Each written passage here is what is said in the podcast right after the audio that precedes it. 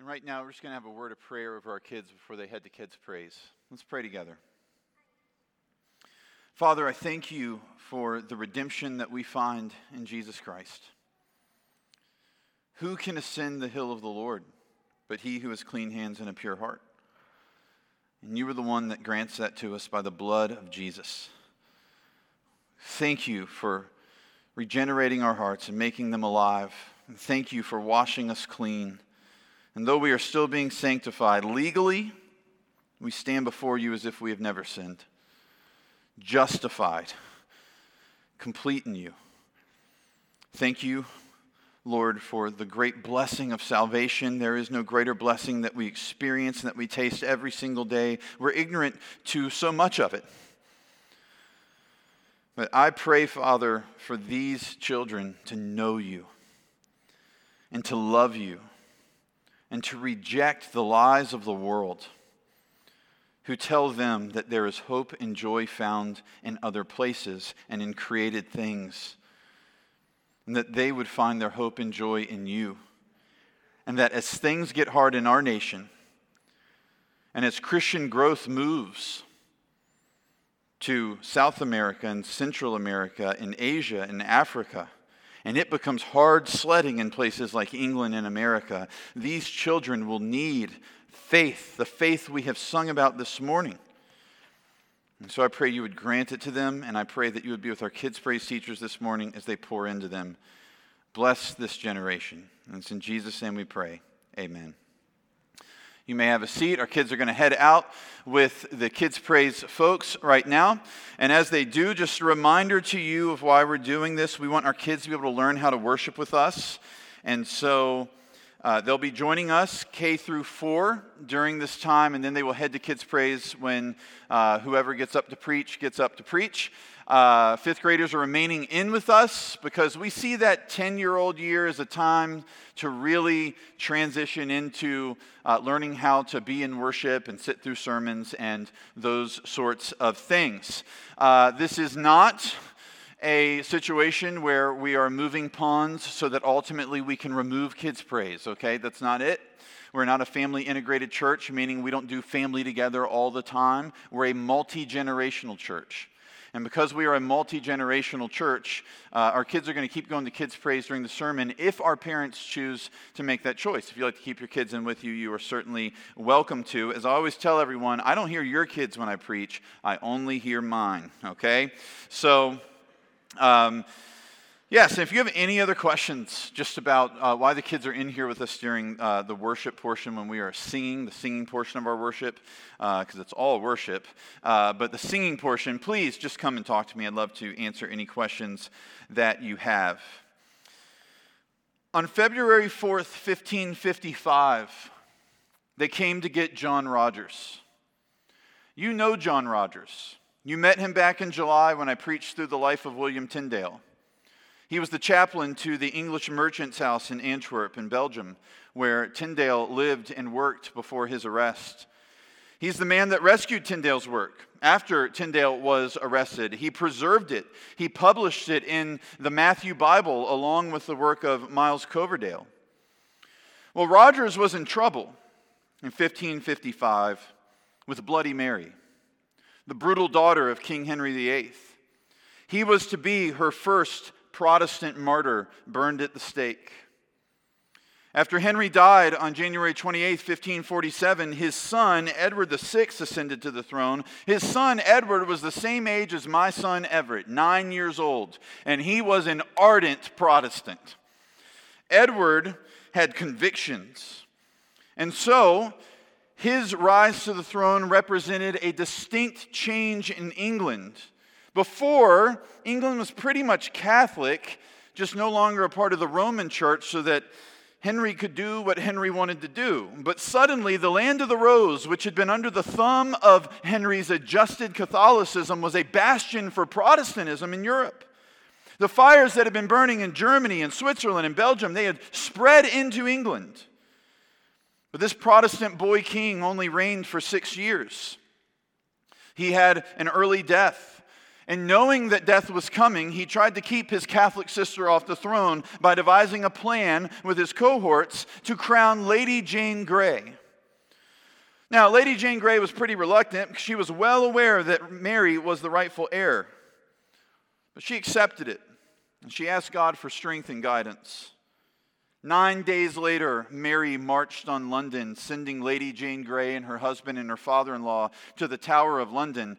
And the day that Mary had Lady Jane Grey killed for being a usurper, she recited Psalm 51 and then said, Do it quickly. Tough woman. But this was just the start of Mary's terror. She would take one year on the throne to lull the nation into a sense of false security she sold everyone on a unified Catholic England before she began to systematically hunt down and kill those who rejected the Roman Mass. She would have at least 288 Protestants burned at the stake. It was probably more. At least 100 more died in prison before they could even be taken to the stake. The records show that in 1555, 71 were burned.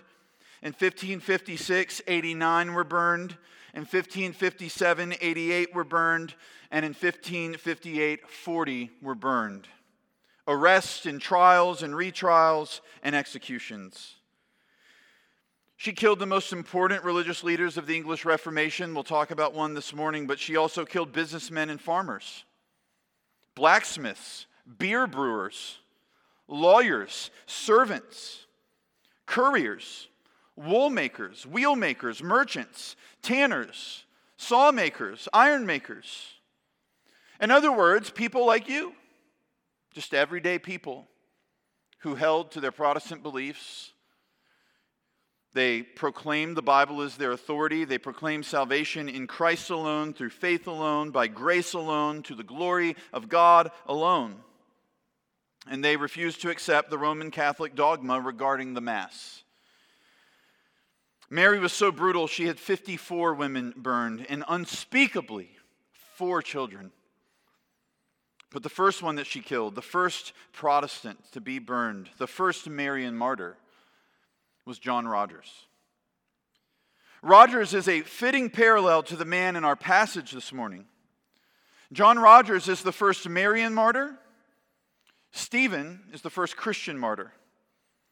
If you remember the last time we were in the book of Acts together, we saw Stephen on trial for blasphemy. And this faithful brother has been accused of being anti law, of being anti temple, of being a blasphemer of the Lord himself. But as he was on trial, he did not endeavor to defend himself. He defended the gospel. He didn't try to clear his own name. He confronted the hard heartedness of the men on the convicting council. If you'll remember, a couple of weeks ago, we talked about how these were men who were spiritually lithified.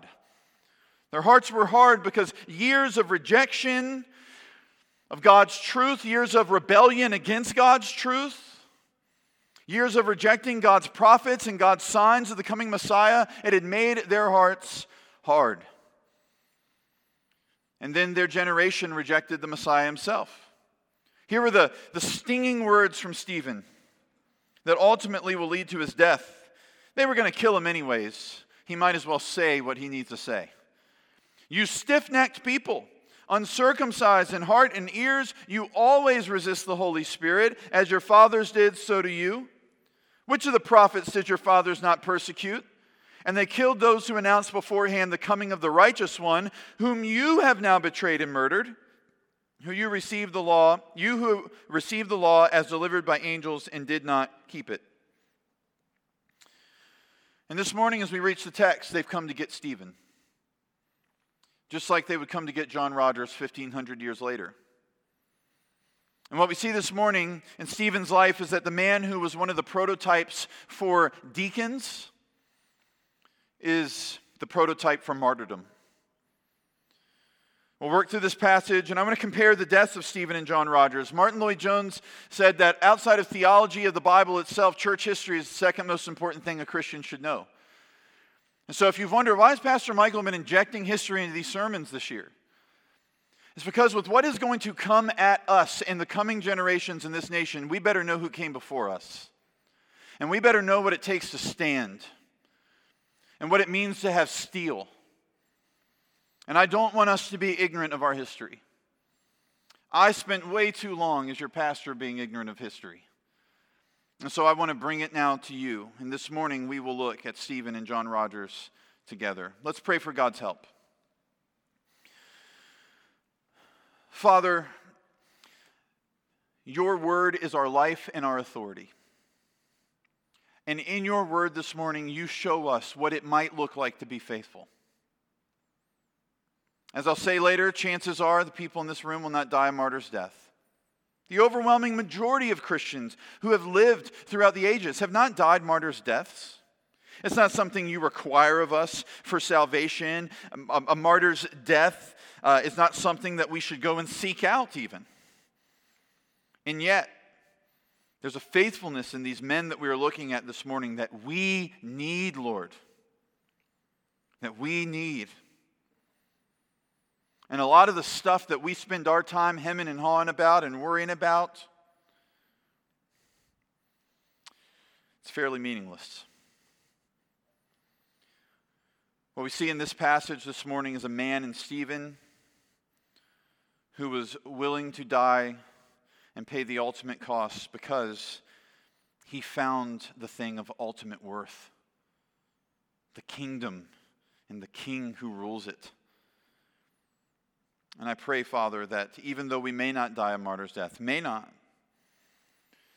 that we would have the same love, the same passion, the same consuming fire, the same steel, the same faithfulness, the same perseverance as a Stephen and as a John Rogers. So speak to us this morning as your church.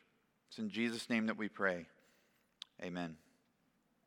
I love what Pastor Tom did a moment ago. Can we stand in the reading in honor of the reading of God's word? Acts 7, verse 55. Verse 54, I'm sorry. Now, when they heard these things, they were enraged and they ground their teeth at him. But he, full of the Holy Spirit, gazed into heaven and saw the glory of God and Jesus standing at the right hand of God. And he said, Behold, I see the heavens opened and the Son of Man standing at the right hand of God. But they cried out with a loud voice and stopped their ears and rushed together at him. Then they cast him out of the city and stoned him. And the witnesses laid down their garments at the feet of a young man named Saul. And as they were stoning Stephen, he called out, Lord Jesus, receive my spirit. And falling to his knees, he cried out with a loud voice, Lord, do not hold this sin against them. And when he had said this, he fell asleep. And Saul approved of his execution.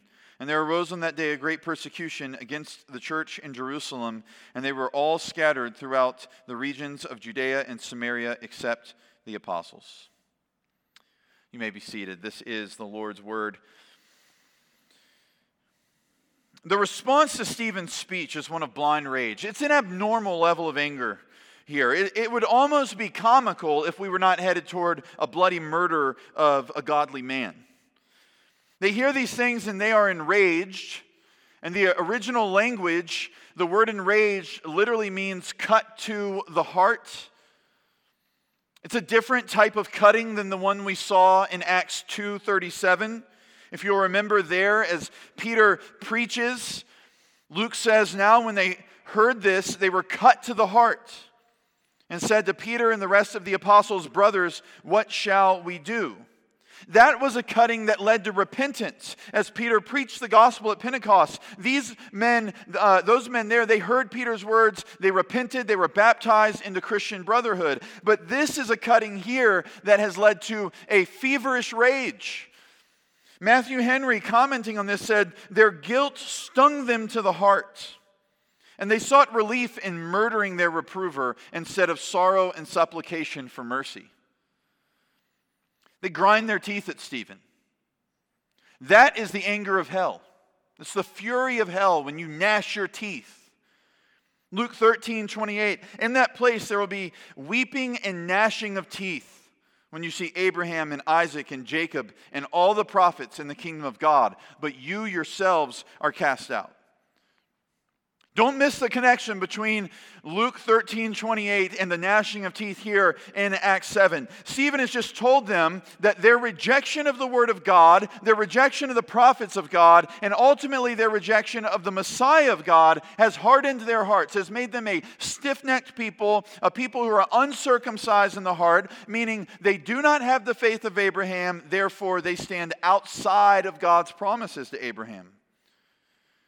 And like those who fail to enter into the kingdom of heaven through the narrow door, they will gnash their teeth in eternal punishment. And so here, it's a little preview of the fury of hell that they have in their hearts as they gnash their teeth at Stephen on earth.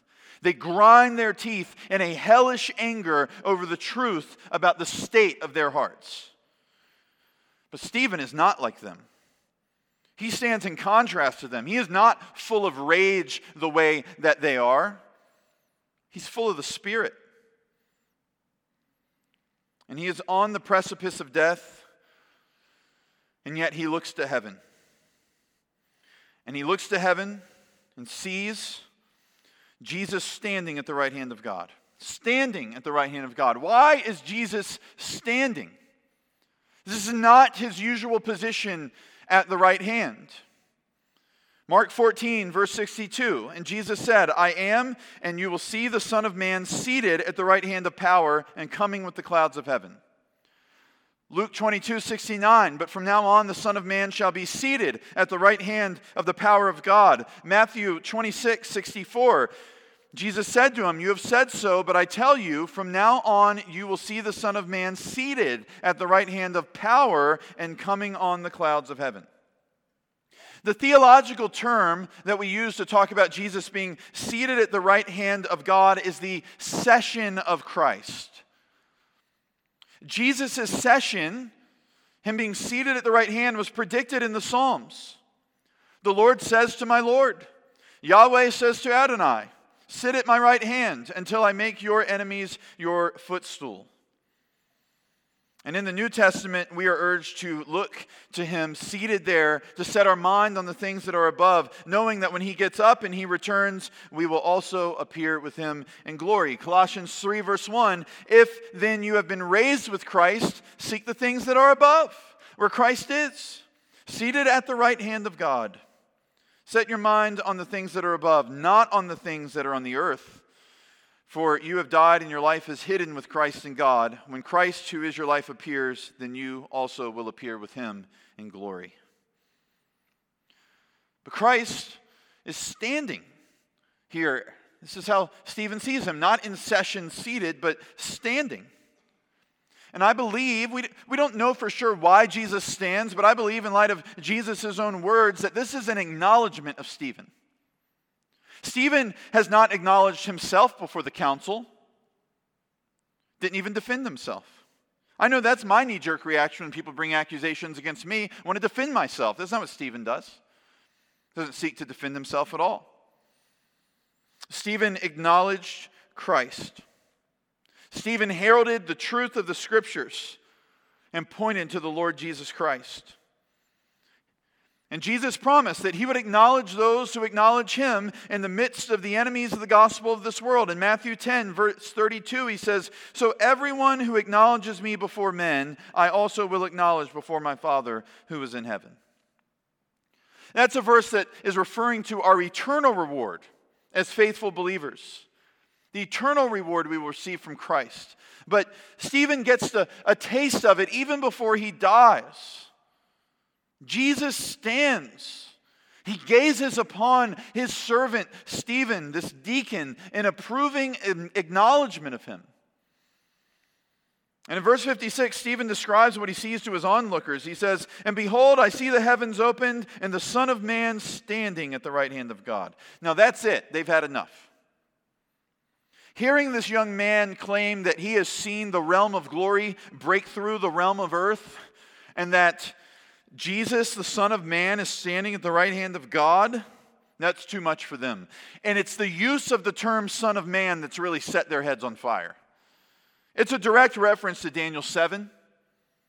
I saw in the night visions, and behold, with the clouds of heaven, there came one like a Son of Man. And he came to the Ancient of Days and was presented before him. And to him was given dominion and glory and a kingdom that all peoples, nations, and languages should serve him.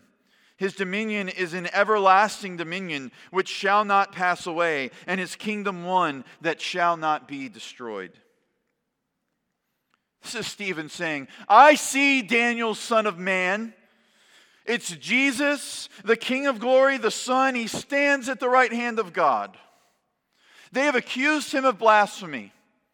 And even though he has said nothing blasphemous and he is absolutely right about what he sees, in their minds, this is all the proof that they need. And so mob rule takes over. This council doesn't even have the power to put him to death. We know that from Jesus' trial. Pilate said to the council, Take him yourselves and judge him by your own law. And the Jews said to him, It is not lawful for us to put anyone to death.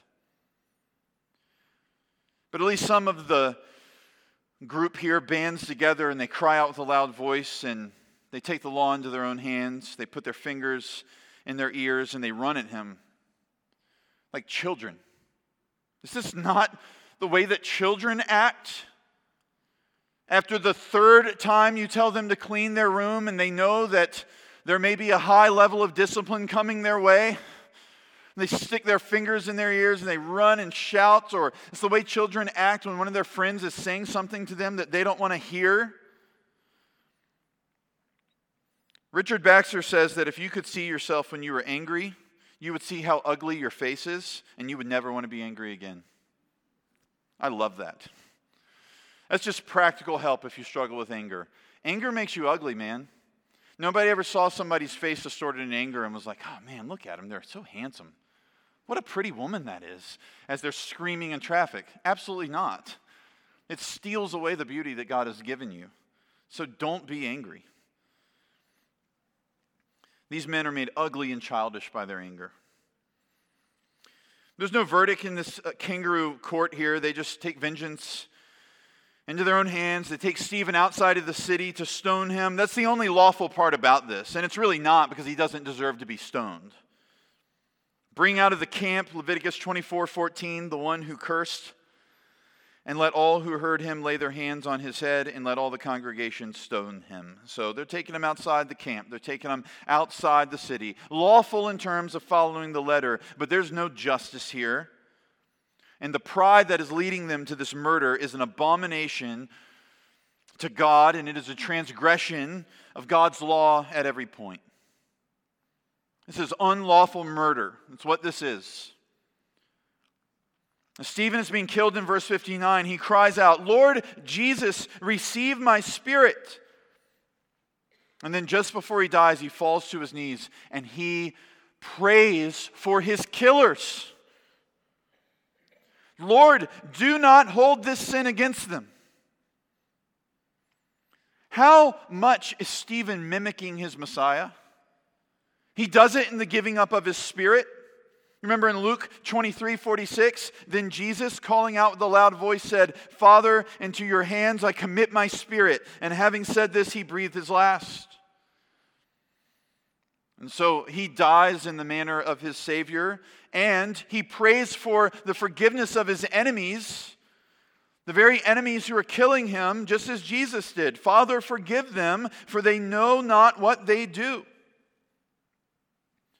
As he is squaring off with death itself, Stephen does not flinch in faithfulness. He is Christ like to the very end. As rocks are pelting him, and when I say rocks, don't think of pebbles. Think of big flat stones that have the ability to crush a man's bones. And indeed, his bones would have been cracking and breaking, his teeth would have been busted. And in the midst of this, he cries out to his master and he pleads for the Lord's mercy for his murderers. And with that, Stephen becomes the model example of Christian martyrdom and he gains a worthy place in redemption history as the first one to die for the name of Christ. Notice that as the men remove their garments so that they would be less constricted as they cast their stones, they lay those garments at the feet of a young man named Saul. And then in chapter 8, verse 1, it says, Saul approved of his execution. This is Saul of Tarsus. The church's number one persecutor. He's a terrorist. He's a hound ravaging the church, a brute doing the bidding of Satan. And by God's grace, this persecutor will become a preacher, and he will become the main character of the second half of Acts, not because he's going to continue to breathe out murderous threats against the church, but because the Lord Jesus will save this terrorist and make him a proclaimer and make him the apostle to the Gentiles. He goes from the architect of threats against the church to being an apostle of the church. Saul of Tarsus is our brother, the apostle Paul, the author of half of the New Testament, maybe more depending on your opinion on Hebrews. I don't think it was him, but maybe you disagree. The most important missionary in church history. We're here today because of the labor of this man. But before he was a missionary, he was a murderer. And he stood over Stephen's death. Fast forward 1,500 years. After rescuing William Tyndale's work and publishing it, after having taken a wife in Belgium, after spending time in Germany, studying under Martin Luther's close friend and top pupil, Philip Melanchthon, John Rogers came back to England in 1548, ready to help the Protestant boy king, Edward VI, with his revolution. He would work with Tyndale's old college friend, Thomas Cranmer, and others to bring about a golden age of Protestant worship in England. At least that's what they thought. But it was all cut short by Edward's death and by Mary's ascending to the throne. All the Protestant dreams came crashing down as England was to be made Catholic again. But John Rogers did not take this lying down. He went to Paul's cross. Brother Tom, maybe someday you can take me to some of these places. He went to Paul's Cross, an open air preaching site outside of St. Paul's Cathedral, where he was the divinity lecturer, and he celebrated Mary's crowning with a sermon. He commended the crowd to stay with Edward's Protestant ways. He denounced the Pope and superstitions as having no biblical grounding. And as he's preaching, pamphlets are being handed out telling the people to remain Protestant. Do not go with Mary's Catholicism, resist Mary. The ground, they say, was covered with these pamphlets by the time he was done with the sermon. And Rogers' involvement in all of this would get him arrested. As soon as Mary gets to the throne, John Rogers is arrested. And like Stephen, he is taken to trial. And he is asked if he believes the sacrament of the Mass is the very body and blood of Jesus Christ. This was the whole issue. Transubstantiation, the Catholic dogma that says when the priest blesses the Mass, it actually becomes the, the body and blood of Jesus. And John Rogers rejected this, and he rejected it on the basis of what we just talked about the session of Christ. He said, No, Jesus' body and blood is seated at the right hand of the Father. And if his body and blood is seated at the right hand of the Father, then it is not in the hands of Roman priests. And Roger said, until the second coming happens, the body of Christ will not be on earth again. After a brief time, he is charged with heresy. He is stripped of his position as the divinity lecturer at St. Paul's. He is placed under house arrest. And that's where he remained. But in January of 1554, the Bishop of London took him to Newgate Prison. He is separated from his wife, who is pregnant, and from his other 10 children. And he is placed behind bars with other Protestant preachers. In December of that year, after a whole year of being in prison, Parliament passes new laws saying if you don't hold to the Roman Catholic teaching, you will be put to death. And that means that all those men who've been sitting in prison for that year at Newgate, they will die if they do not recant their Protestant beliefs. And the first one arrested is the first one marched before Harry's, uh, Mary's hatchet man uh, a month later. Stephen Gardiner, he was Mary's muscle. And so Rogers stood before him. Formal charges of heresy are brought against him. He's condemned to death for preaching against the Mass. But Rogers stands firm. They're going to burn him at the stake. But like Stephen, he will not defend himself. He has nothing to recant. He has spoken the truth and he will not apologize. And so on February 4th, 1555, they came to get William Tyndale's good friend, John Rogers. He said, Can I have a final meeting with my wife? They said, Absolutely not. He had not seen her for over a year. He had never seen the son that she had been pregnant with when he was taken away to Newgate that had now been born. When it came time to march him to the stake, they marched him right past his wife Adriana and his 11 children. The son he never met was literally nursing at her breast. There were a few people in the crowd who started to mock him, but quickly, the Foxe's Book of Martyrs records how the mocking was drowned out. His own kids started yelling, Stay strong, Dad! Don't recant, Dad! His church members started to yell for him, Die in strength! Others applauded him. One historian said he had so much support, you would have thought that he was marching down the aisle to get married, that it was his wedding day, and in many ways it was. Because he was going to die and he was going to go meet the bridegroom. Others were watching intently. This was the first of Mary's convicts. What's he going to do? Is he going to back down?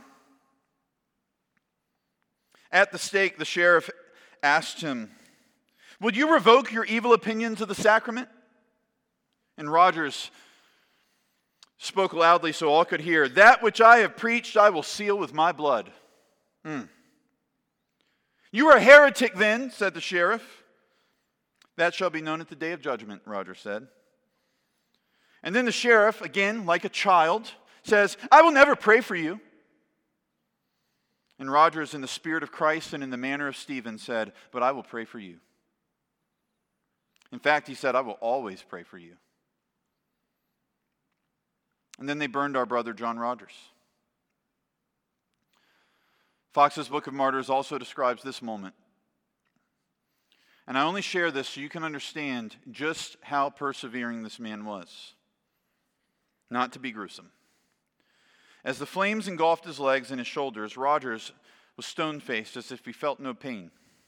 And then, in an act of pure defiance, he took his bare hands and he put them into the flame and he washed them without breaking face. To let everybody know, my hands are clean.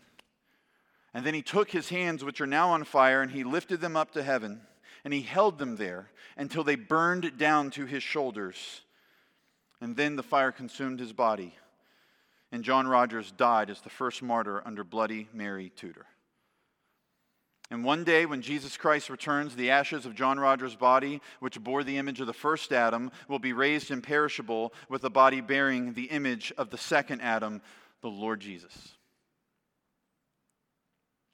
What do we make of this sort of conviction that washes hands in flames? What do we make of this sort of resolve unto death that we see in Stephen, the first Christian martyr, and John Rogers, the first Marian martyr? How do we take what we see in them and apply it to our own lives and our own context? So I want to offer three brief conclusions for us to consider as we go this morning.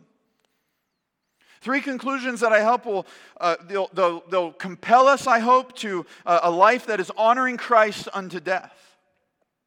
And so, number one, we need a martyr's steel for a faithful life. We need a martyr's steel for a faithful life. The reality is, is that you and I live in a land of religious freedom. At this point in this country that we live in, we don't deal with an angry queen who's seeking to uh, kill us for holding to the teaching of the Protestant Reformation.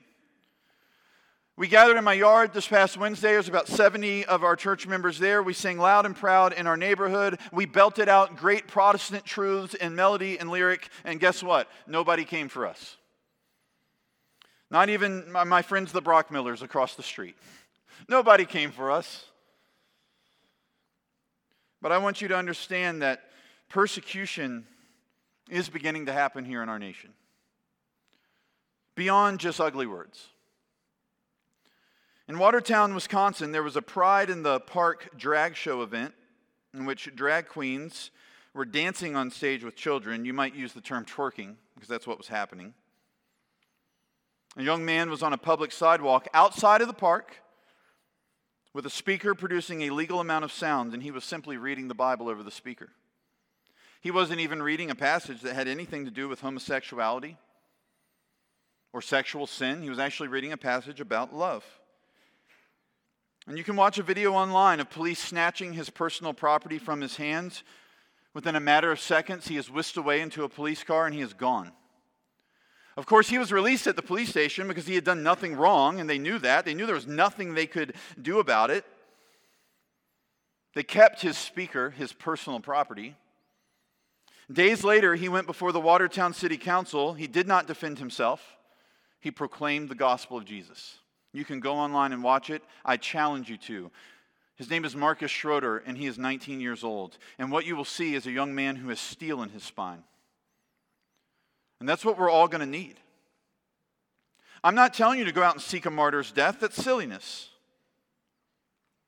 But I am telling you that we need a martyr's steel. We need some of what Stephen had in his back and our backs. Some of what John Rogers had in his back and our backs. We need that boldness. We need that resoluteness. We need an unflinching conviction that Christ is king and what he says matters, and we're going to go with what he says no matter what. I don't know what's going to speaker. We'll just let it ride. It's all right. I trust David Pratt as much as anyone. He'll uh, get it to the best place we can. 2 Timothy 3:12 says this. Indeed, all who desire to live a godly life in Christ Jesus will be persecuted. And so that is Paul telling us godliness brings persecution. And persecution can look different in different contexts. But the further our culture drifts from its roots of Judeo Christian ethics, and the more it barrels full speed into a godless, naturalistic mindset, godliness will only beget more intensified persecution.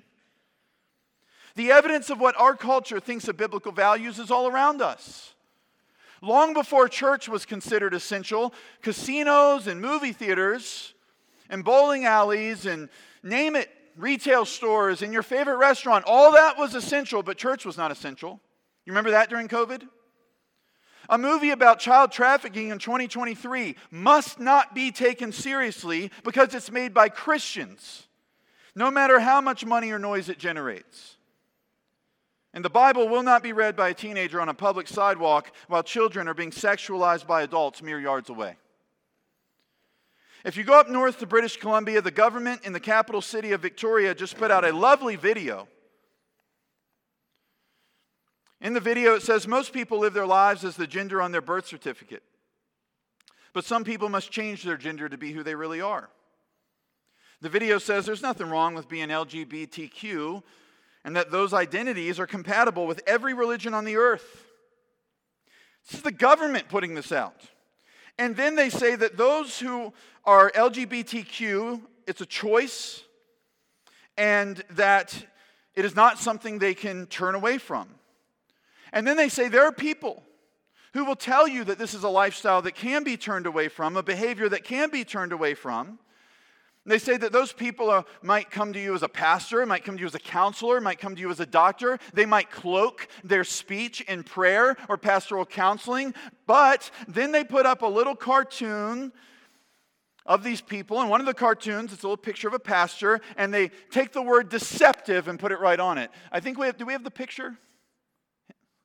There it is. That's from their video. It's a government produced video right above us up in Canada. You see that guy right there in the bottom right hand corner? That's me. It's Pastor David. That's Pastor Ben. They're saying that we are liars. And they have passed laws making it illegal to use prayer and pastoral conversations and counseling to help someone out of that life. They say if you are doing that, you're harmful to the entire community. You'll end up causing someone to commit suicide. It's a different country.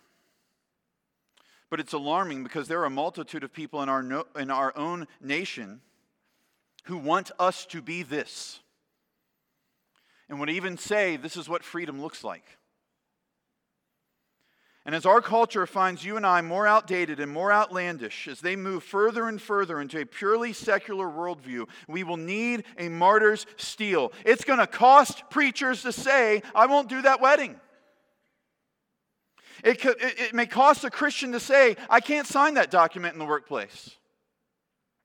It may cost our children, who will be even more of a remnant as the rest grows more and more anti Orthodox um, and, and anti Christian values. And so, what do we do? Do we get mad? Do we vote against the political party that we dislike? Is that the answer? No. 2 Timothy 3:14 is the direct biblical instruction for you. For right after Paul promises Timothy that godliness will beget persecution, he says, "But as for you, continue in what you have learned and have firmly believed, knowing from whom you have learned it." Press on in your faith, Timothy. Hold to your convictions, Timothy. Remember the faithfulness of those who taught you these things, Timothy. Don't stop believing God, don't stop obeying God, and don't stop imitating godly people. This is what Paul is saying to Timothy. And he tells Timothy, look, evil people are going to go from bad to worse. They're going to go from being deceived to being deceived. Don't be surprised. When the world just gets worse and they, they just press in harder to sin and rebellion against God, don't be surprised. God told us it would be this way. Instead, hold on. Hold on. Number two, we must love our enemies as we stand strong. See, this is where we got to be careful. There are certain politicians who would have you think it's okay for Christians to talk nasty to people, to be ugly to people, and to respond to our enemies with vitriol. That's being seen as noble now and since I know I'm preaching to a church that does have a lot of politically conservative people in it, you got to be careful with that. Politicians on stages in debates do not tell you how to live your life, the Word of God does. And Donald Trump and Joe Biden do not, they, they are not your life and they are not your authority. The Word of God is. And so I just want to make sure that when you hear me talking about these things, I'm not up here pounding the desk for a political party. It's not what I'm saying. There's political action that may need to be taken, no doubt. But I'm talking about you in your life remaining faithful and raising up your kids and grandkids to bear the light in this darkness and to not back down. Because at some point, these political parties, they change with the wind. They're going to go with the masses. The masses are not going with us. And so recognize we might get in a position at some point where everybody's turn, turning the swords against us. And everybody's saying these Christians are the problem. And in those moments, we better be Christ like with our opponents. This is what Jesus taught us. You have heard that it was said, You shall love your neighbor and hate your enemy. That's the way the Pharisees were teaching people to act in the synagogues. But I say to you, love your enemies and pray for those who persecute you. Jesus showed us this love in the most incredible expression when he prayed for his enemies from the cross. And Stephen followed in his footsteps, falling to his knees, pleading mercy for his murderers. And then Rogers, just like them, looks at the sheriff and says, I will always pray for you. In Stephen's case, his loving prayer was answered in the most dramatic of ways. Don't think that when you pray for your enemies and you love your enemies, you're doing that and, and, and you're just kind of throwing those prayers up and nothing's ever going to come from it. I pray for my enemies, but nothing will ever actually happen in their hearts. Their lives will never be changed. No. We pray for our enemies so that God would change our enemies. When Stephen says, Lord, do not hold this sin against him, God answers that prayer in the life of Saul of Tarsus. Listen how Paul describes his salvation. The saying is trustworthy and deserving of full acceptance that Christ Jesus came into the world to save sinners, of whom I am the foremost. Stephen prays for his murderers to be forgiven, and not long from that very moment, God would pluck up the one who held the coats for the mob, and he would save him by his grace through faith, and he would no longer hold his, uh, Paul's sin against him. The sin of Stephen's murder is laid on Jesus at the cross. Think about that. Jesus stands for Stephen, but he also dies for Paul, who murders Stephen. Jesus received the Father's wrath on Paul's behalf for the death of the first Christian martyr and every other sin Paul ever committed. How deep is the mercy of Jesus for his people? And that brings us to our final conclusion. We need a martyr steel for a faithful life. We must love our enemies as we stand strong. And number three, we never know who is watching our perseverance. Stephen's life had an effect upon Paul. Acts 22, 20 21. And when the blood of Stephen, your witness, was being shed, I myself was standing by and approving and watching over the garments of those who killed him. And he said to me, Go, for I will send you far away to the Gentiles. Do you see what Paul does there? He takes Stephen's death as he is recounting his life, and he makes it just as much a part of his story as God calling him as the apostle to the Gentiles. Obviously, Stephen's death had a massive effect on Paul. Satan must have thought Stephen's death was grand. He killed the Jerusalem church's star boy, the up and comer, the wise deacon who's doing signs and wonders. By the way, God's always got another man ready to go. This deacon dies, another deacon rise up, rises up. In Acts 8, we'll see Philip doing signs and wonders, and he was from the same seven that Stephen was from, uh, elected by the church to help fix the problem with the widows. God's always got a man waiting in the wings. And God in heaven, He took this death of Stephen, He used it to draw Saul of Tarsus into the kingdom. Here's Loraine Boettner talking about how God will use even the sinful actions of man in his all wise plan. Even the sinful acts of men are included in this plan. They are foreseen, permitted, and have their exact place. They are controlled and overruled for the divine glory. The crucifixion of Christ, which is admittedly the worst crime in all human history, had, we are expressly told, its exact and necessary place in the plan. Stephen's death had its exact place in God's plan. And Paul's conversion is the fruit that fell off of God's ordained vine and its seed spread throughout the whole world. It's not unlike the results of the death of John Rogers. Steven Lawson, who might be the, the foremost uh, expert on John Rogers' life, says that as Rogers was at the stake, the other preachers at Newgate Prison wanted to know what was going to happen. Would Rogers stay strong? Would Rogers recant? Men like Hugh Latimer and Thomas Cranmer and Nicholas Ridley, other leaders of the Protestant Reformation in England. And so they wanted to know what happened with Rogers. And when they were told that Rogers did not recant and Rogers died, it just made them buckle down all the more and say, then we'll go with him. Latimer and Ridley were burned together in the same year by Mary. Before the flame, Latimer said, be of good comfort, Dr. Ridley, and play the man. We shall this day light such a candle by God's grace in England as I trust never shall be put out. This morning we have Protestant man stand in this pulpit who's been a missionary to England since 1983. It is not lost on me that the wax of his candle and others who have preached the gospel faithfully in that nation were molded and shaped by the death of John Rogers. Latimer was right. The candle has not been put out. The gospel is still being preached, churches are still being planted. Thomas Cranmer, from his window, watched Ridley and Latimer burn. And it shook him to his core, and he actually recanted his beliefs Sad thing. But then he went back on his recantation and said, You know what? Actually, no, I'm a Protestant and I'm not backing down. So they took him to burn him too. And he took the hand that he had wrote his recantation with originally. He said, Burn this first. Let's speed up the sanctification process here. I hate that hand that I recanted with. And so go ahead and burn this first. Who is watching you? Who needs to see your perseverance? Mom, dad, grandma, grandpa?